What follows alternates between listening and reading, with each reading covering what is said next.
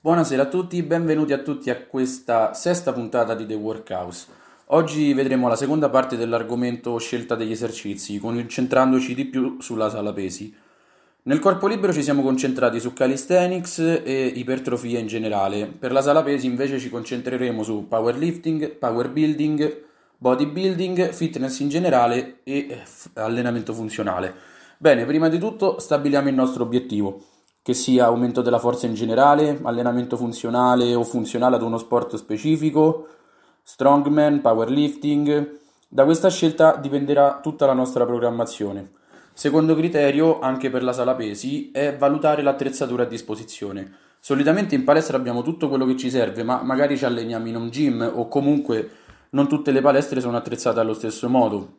Ad esempio la panca. Quale palestra non ha una panca piana?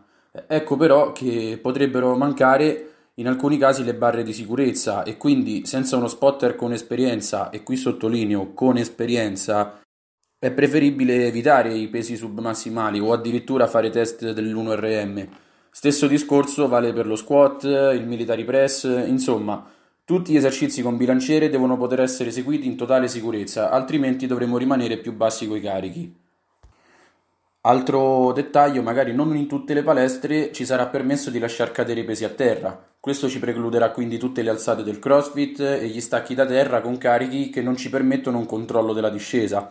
Per quanto riguarda invece la home gym, proviamo a dare delle attrezzature da acquistare. Allora, sicuramente un rack per lavorare in sicurezza, poi un bilanciere e dei dischi e già qui possiamo allenare tutto il corpo, potendo fare rematore, lento avanti, squat, trazioni, visto che spesso i rack hanno una sbarra. Da qui un altro acquisto potrebbe essere una bella panca, magari reclinabile, anche se è consigliabile, specialmente per un powerlifter, avere una panca piana fissa. Eh, oppure ci sono molte panche che permettono anche di fare leg extension e leg curl. Se vogliamo ampliare la nostra attrezzatura, l'ideale sono dei manubri componibili o con carico variabile, decisamente più costosi, ma molto molto più stabili e inoltre possono arrivare fino a 40 kg per manubrio. Sicuramente poi una pedana per fare gli stacchi da terra. Volendo troviamo anche online molte soluzioni fai da te, ad esempio con eh, mattonelle di quelle gommate per i box da CrossFit oppure le mattonelle gommate per giardinaggio. In generale cercando online si trovano molte soluzioni fai da te. Stessa cosa vale per una lat machine, esistono molti video che mostrano come costruire un sistema con una carrucola e una corda o comunque molti rack hanno la possibilità di poter essere migliorati nel tempo comprando a parte dei vari optional come appunto il sistema lat machine, la postazione per i dip, barre comprese diverse per le trazioni e così via. Altre cose che si possono acquistare sono una cinta per zavorrare le trazioni, degli elastici, lab roll, giubbotto zavorrato, macebell, kettlebell, eccetera. Bene, conosciamo il nostro obiettivo e vediamo che abbiamo tutto quello di cui abbiamo bisogno. Terzo criterio, Sappiamo o no fare quell'esercizio e qui è diverso rispetto al corpo libero, ma comunque in parte può limitare la nostra scelta. Qui non parliamo però di forza mancante perché in quel caso basterebbe diminuire il peso utilizzato. Le limitazioni saranno invece a livello di mobilità o di tecnica e sarà necessario prima aggiustare questi punti. Ad esempio, prendiamo il nostro ormai affezionato squat. Molti lo inseriscono per i glutei, ma se non siamo in grado di fare uno squat abbastanza profondo o peggio ci fermiamo sopra il parallelo, la maggior parte del lavoro sarà svolto dai quadricipiti, ecco quindi che non avrebbe senso inserirlo per i glutei. Cercheremo quindi nel tempo di migliorare la profondità del nostro squat, se necessario aggiungendo un box sotto il sedere che sarà via via più basso. Un altro esempio è la lat machine dietro la testa, molto pericolosa se non si ha la giusta mobilità delle spalle. Sicuramente il mio consiglio è di farsi seguire i primi tempi per imparare la corretta esecuzione degli esercizi e finché non saremo in grado di fare un'alzata in sicurezza in modo efficiente e quindi con un carico decente, cercheremo di aggiungere molto lavoro ai macchinari per aumentare il volume della seduta. Per quanto riguarda l'ordine degli esercizi, come per il corpo libero, partiremo dai più difficili e che attivano più muscoli verso quelli di isolamento e più semplici cercando uno stimolo più pesante a inizio seduta e più leggero verso la fine. Bene, riprendiamo ora il primo punto, cioè l'obiettivo, e vediamo degli esercizi utili per i vari scopi. Funzionale. E qui ci potrei fare un podcast a parte. Che vuol dire funzionale? In generale, quando si pensa al funzionale, si immaginano ormai, e direi purtroppo, un mucchio di persone che fanno squat su pedani stabili, trazioni con elastici, torsioni del busto con bastone pesante, swing con kettlebell, scale orizzontali, scatti, slalom, borse pesanti, agitazioni di corda e chi più ne ha più ne metta. Tutto questo ha avuto vari nomi nel tempo. Una volta si chiamava Tabata, poi è diventato HIT, eh, per un periodo si è chiamato allenamento a circuito, poi funzionale, appunto, e ultimamente alcuni centri addirittura lo spacciano per CrossFit. Secondo il mio modesto parere, invece, l'allenamento funzionale non può essere fine a se stesso, proprio perché dovrebbe essere appunto funzionale, funzionale a. Quindi se sono un calciatore, un rugbista, un portiere, un maratoneta, l'allenamento dovrà essere funzionale al mio sport. Volendo però possiamo intendere l'allenamento funzionale eh, rapportato magari alla vita di tutti i giorni, come per esempio lo stacco da terra, è un esercizio funzionale alla vita di tutti i giorni, se ci pensiamo quante volte nella nostra vita ci è capitato e ci capiterà di sollevare da terra un oggetto pesante? I farmer walk, pensiamo a quando portiamo le buste della spesa, aumentare la forza in generale, quindi squat, lento avanti, panca, lavorare sulla spinta, lavorare sulla trazione. Cercheremo con un allenamento funzionale di mimare i vari movimenti del corpo. Li ripetiamo di nuovo: spinta, tirata, accosciata, estensione d'anca. Possiamo poi nominare la rotazione, il salto, l'assorbimento delle forze, ad esempio quando atterriamo dopo un salto. Esercizi funzionali saranno quindi stacchi, squat, panca, piegamenti, trazioni, lento avanti, L'importante sarà poi migliorare nelle varie caratteristiche come potenza, resistenza aerobica, forza relativa, forza esplosiva, coordinazione. Ovviamente ogni atleta in base al proprio sport dovrà raggiungere livelli diversi, ma sicuramente ci dovrà essere una progressione nel tempo, cosa che purtroppo spesso manca. E ecco che il funzionale viene limitato a un'oretta di ginnastica dove non c'è una progressione, non c'è un aumento nel tempo dei carichi o di volume una ricerca di una maggiore efficienza del gesto ed ecco che così facendo si perde la vera essenza dell'allenamento funzionale. Per quanto riguarda l'allenamento funzionale allo sport che facciamo, cercheremo di migliorare nelle caratteristiche che ci sono richieste in maniera più o meno specifica nel nostro sport, come potenza, forza massimale velocità. Ora, una cosa importante, difficilmente una di queste caratteristiche può prescindere completamente dalle altre. Sappiamo ad esempio che la potenza è il prodotto tra forza e velocità, capiamo quindi che possiamo trarre benefici dall'aumento della forza massimale. E ecco che quindi ha senso, anche per un pallavolista ad esempio, fare degli stacchi o degli squat pesanti e non solo balzi o squat a corpo libero. Quindi ecco che un calciatore può trarre benefici da leg extension, squat, stacchi da terra, scatti, death jump, balzi pliometrici, squat jump, lo stesso per un, pas- un, pallavolista o un cestista che potrebbero aggiungere magari degli slanci, dei clean and jerk con kettlebell. Un rugbista magari può ottenere benefici da una maggiore massa muscolare rispetto a un calciatore. Un lottatore di box cercherà di migliorare potenza e forza massimale più sulla parte superiore rispetto a quella inferiore. Ovviamente tutto questo è un discorso molto semplicistico per far capire un concetto. Sicuramente questi atleti che ho nominato lavoreranno su tanti altri aspetti e in generale la preparazione atletica è argomento molto più ampio e complesso. Per chi vuole approfondire comunque consiglio il video di Nicolas Rubini eh, che ho trovato molto interessante riguardo l'allenamento funzionale e ve lo metto in descrizione. Vi consiglio poi inoltre di seguire gli altri suoi video dedicati all'allenamento sport specifico. Veniamo ora al powerlifting. Nel powerlifting si effettuano le tre alzate in ordine squat, panca e stacco, che può essere regular o sumo. E lo scopo è fare una ripetizione con più peso possibile, quindi la caratteristica da allenare sarà la forza massimale. Ecco che gli allenamenti prevederanno quindi volumi medio-bassi e intensità alte barra submassimali, con recuperi molto lunghi tra gli esercizi.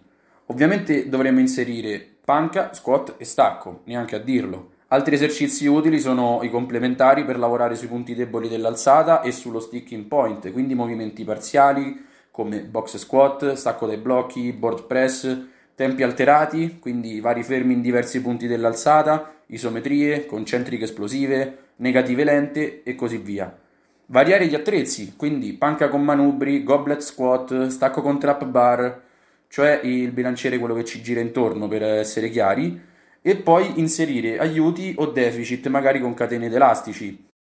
L'elastico genera una tensione che è via via maggiore, così come un aiuto via via minore. Ecco quindi che se leghiamo un elastico sul rack e facciamo degli elastici, l'aiuto sarà tanto nella parte iniziale e sempre meno ver- verso la fine, mentre se lo leghiamo sotto, la tensione maggiore sarà quando siamo in chiusura. Decideremo così in che punto dell'alzata inserire il deficit, mentre le catene aumentano il carico sul bilanciere man mano che si sollevano da terra, ma a differenza dell'elastico non accelerano la discesa. Catene ed elastici sono molto usati ad esempio nel West Side Barbell. Inseriremo poi nella scheda esercizi per rinforzare i muscoli in cui siamo più deboli, come tricipiti per la panca o magari serie in isolamento sul petto, sui glutei o i quadricipiti, quindi French press, croci con manubri o cavi, iperestensioni, hip thrust, leg press e così via. Inseriremo poi nella settimana delle serie per la schiena per mantenere comunque un equilibrio generale, ecco quindi che inseriremo vari rematori, trazioni, pulley e lat machine. Vediamo quindi tre sedute di allenamento in stile powerlifting. Giornata 1 avremo squat 6x3 o 5x5, 8x3, poi dipende dalla fase in cui ci troviamo. Poi magari una variante di squat, immaginiamo che il nostro sticking point sia sotto il parallelo, inseriamo uno squat con fermo in buca. Poi una leg press con rep più alte, poi volendo possiamo inserire qui qualche serie per la schiena. Nelle schede stile powerlifting abbiamo molte serie, decisamente tassanti per il nostro sistema nervoso centrale e i recuperi saranno molto alti e alle volte completi, quindi per forza di cose dovremo scegliere meno esercizi, altrimenti la seduta sarà troppo lunga. Giornata 2 faremo panca, poi una variante, quindi magari una board press, terzo esercizio una French press per rinforzare i tricipiti, quarto esercizio magari qui facciamo qualche serie per gli addominali. Giornata 3, stacco, stacco dai blocchi, hip thrust e poi magari qualche serie di lento avanti. Ovviamente io ho dato una settimana in monofrequenza per farvi capire quali esercizi sono utili per quale alzata, ma non troverete mai una scheda del genere per il powerlifting, visto che nel 99% dei casi i trainer preferiscono ragionare in multifrequenza. Poi sicuramente ci saranno metodi e, pre- e, programmi più specifici come il bulgaro o metodi con moltissimi complementari come il West Side Barbell. Passiamo ora a una programmazione stile power building. Semplificando moltissimo, è un mix tra bodybuilding e powerlifting, quindi la ricerca di ipertrofia tramite un aumento della performance, che poi è quello che ogni natural dovrebbe fare.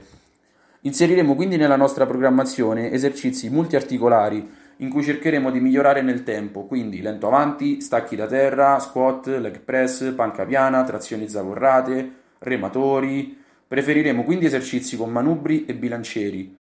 L'intensità sarà medio-alta con volumi medio-alti e recuperi medio-bassi.